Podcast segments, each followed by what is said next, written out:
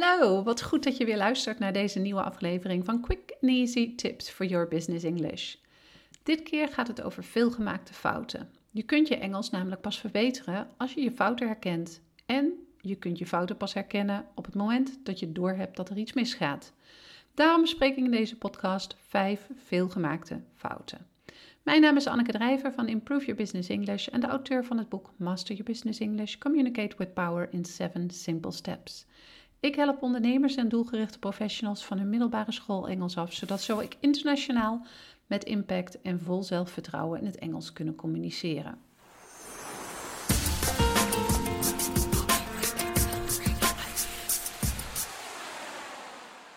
Van je middelbare school Engels afkomen, hoe werkt dat nou precies? Nou, dat kan door je te verdiepen in de Engelse taal, waardoor je een diepere laag aanbrengt in je basisengels. Daardoor kun je je een stuk beter uiten, zowel op professioneel vlak als in het gewone leven.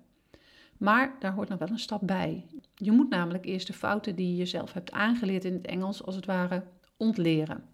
Het gebeurt namelijk regelmatig dat mensen bepaalde fouten structureel maken in het Engels. Die hebben ze bijvoorbeeld verkeerd onthouden of niemand heeft ze er ooit op gewezen.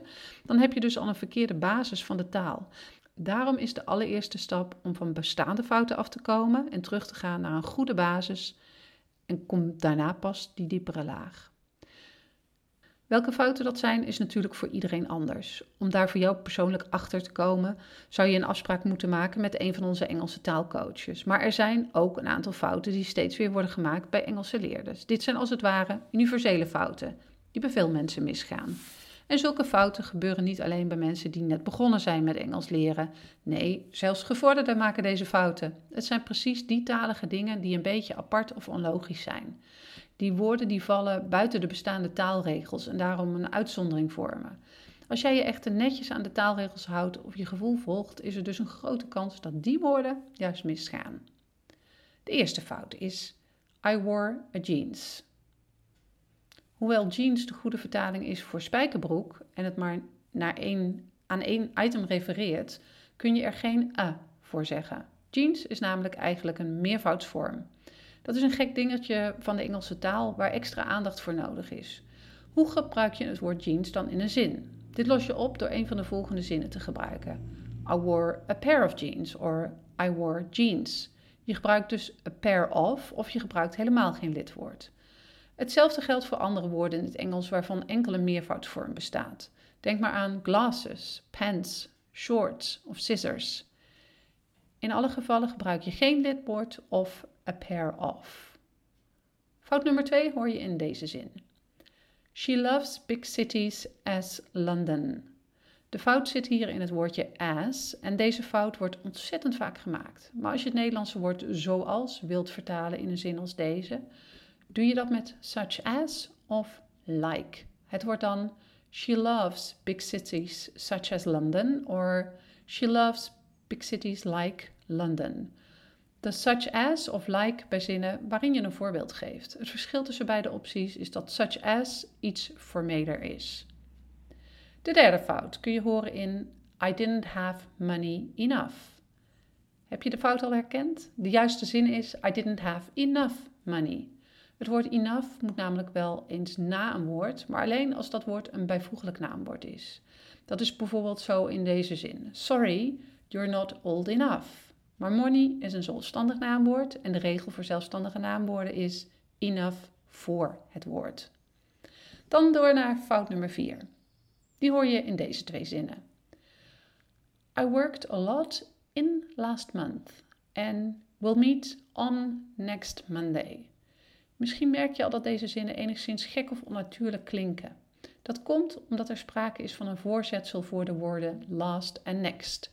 In last month en on next Monday. En dat is nu precies waar je geen voorzetsel mag gebruiken. In het Nederlands werkt dat eigenlijk ook zo. Je kunt wel zeggen: Ik heb in die maand veel gewerkt, maar je zegt niet: Ik heb in de laatste maand veel gewerkt. In plaats daarvan zeg je: Ik heb de laatste maand veel gewerkt. Net zoals je wel zult zeggen, we zien elkaar op maandag, maar niet we zien elkaar op aankomende maandag. Je zegt dus gewoon, we zien elkaar aankomende maandag.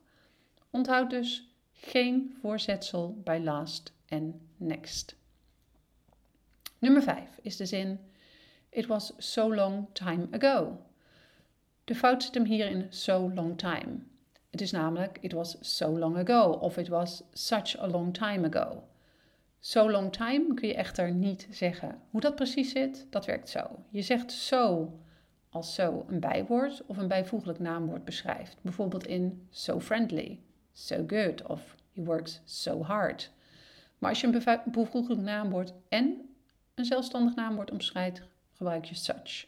Je kunt such dus eigenlijk zien als een speciale variant van zo. Die wordt ingezet als er sprake is van een bijvoeglijk naamwoord en een zelfstandig naamwoord. Voorbeelden daarvan zijn such a good meal, such a friendly person, such a demanding job. En dan nog één laatste ding dat je moet onthouden. Is er sprake van een meervoudsvorm, dan gebruik je het lidwoord a niet. Dan wordt het dus such good sandwiches, such friendly people en such good cookies. Dit waren vijf veelgemaakte Engelse grammatica-fouten. Ben je de eerste alweer vergeten? Ik zet ze nog een keer voor je op een rijtje. 1.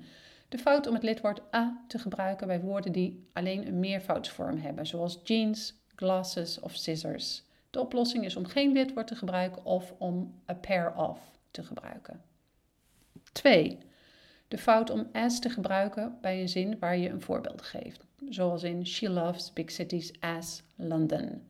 De oplossing is om as te vervangen door such, as of door like. 3. De fout om enough na een zelfstandig naamwoord te zetten, zoals in de zin I didn't have money enough. De oplossing is om enough juist voor een zelfstandig naamwoord te zetten. I didn't have enough money. 4. De fout om bij zinnen met tijdsaanduidingen last en next een voorzetsel te gebruiken. Zinnen zoals in last month of on next Monday. De oplossing is om het voorzetsel weg te laten. 5.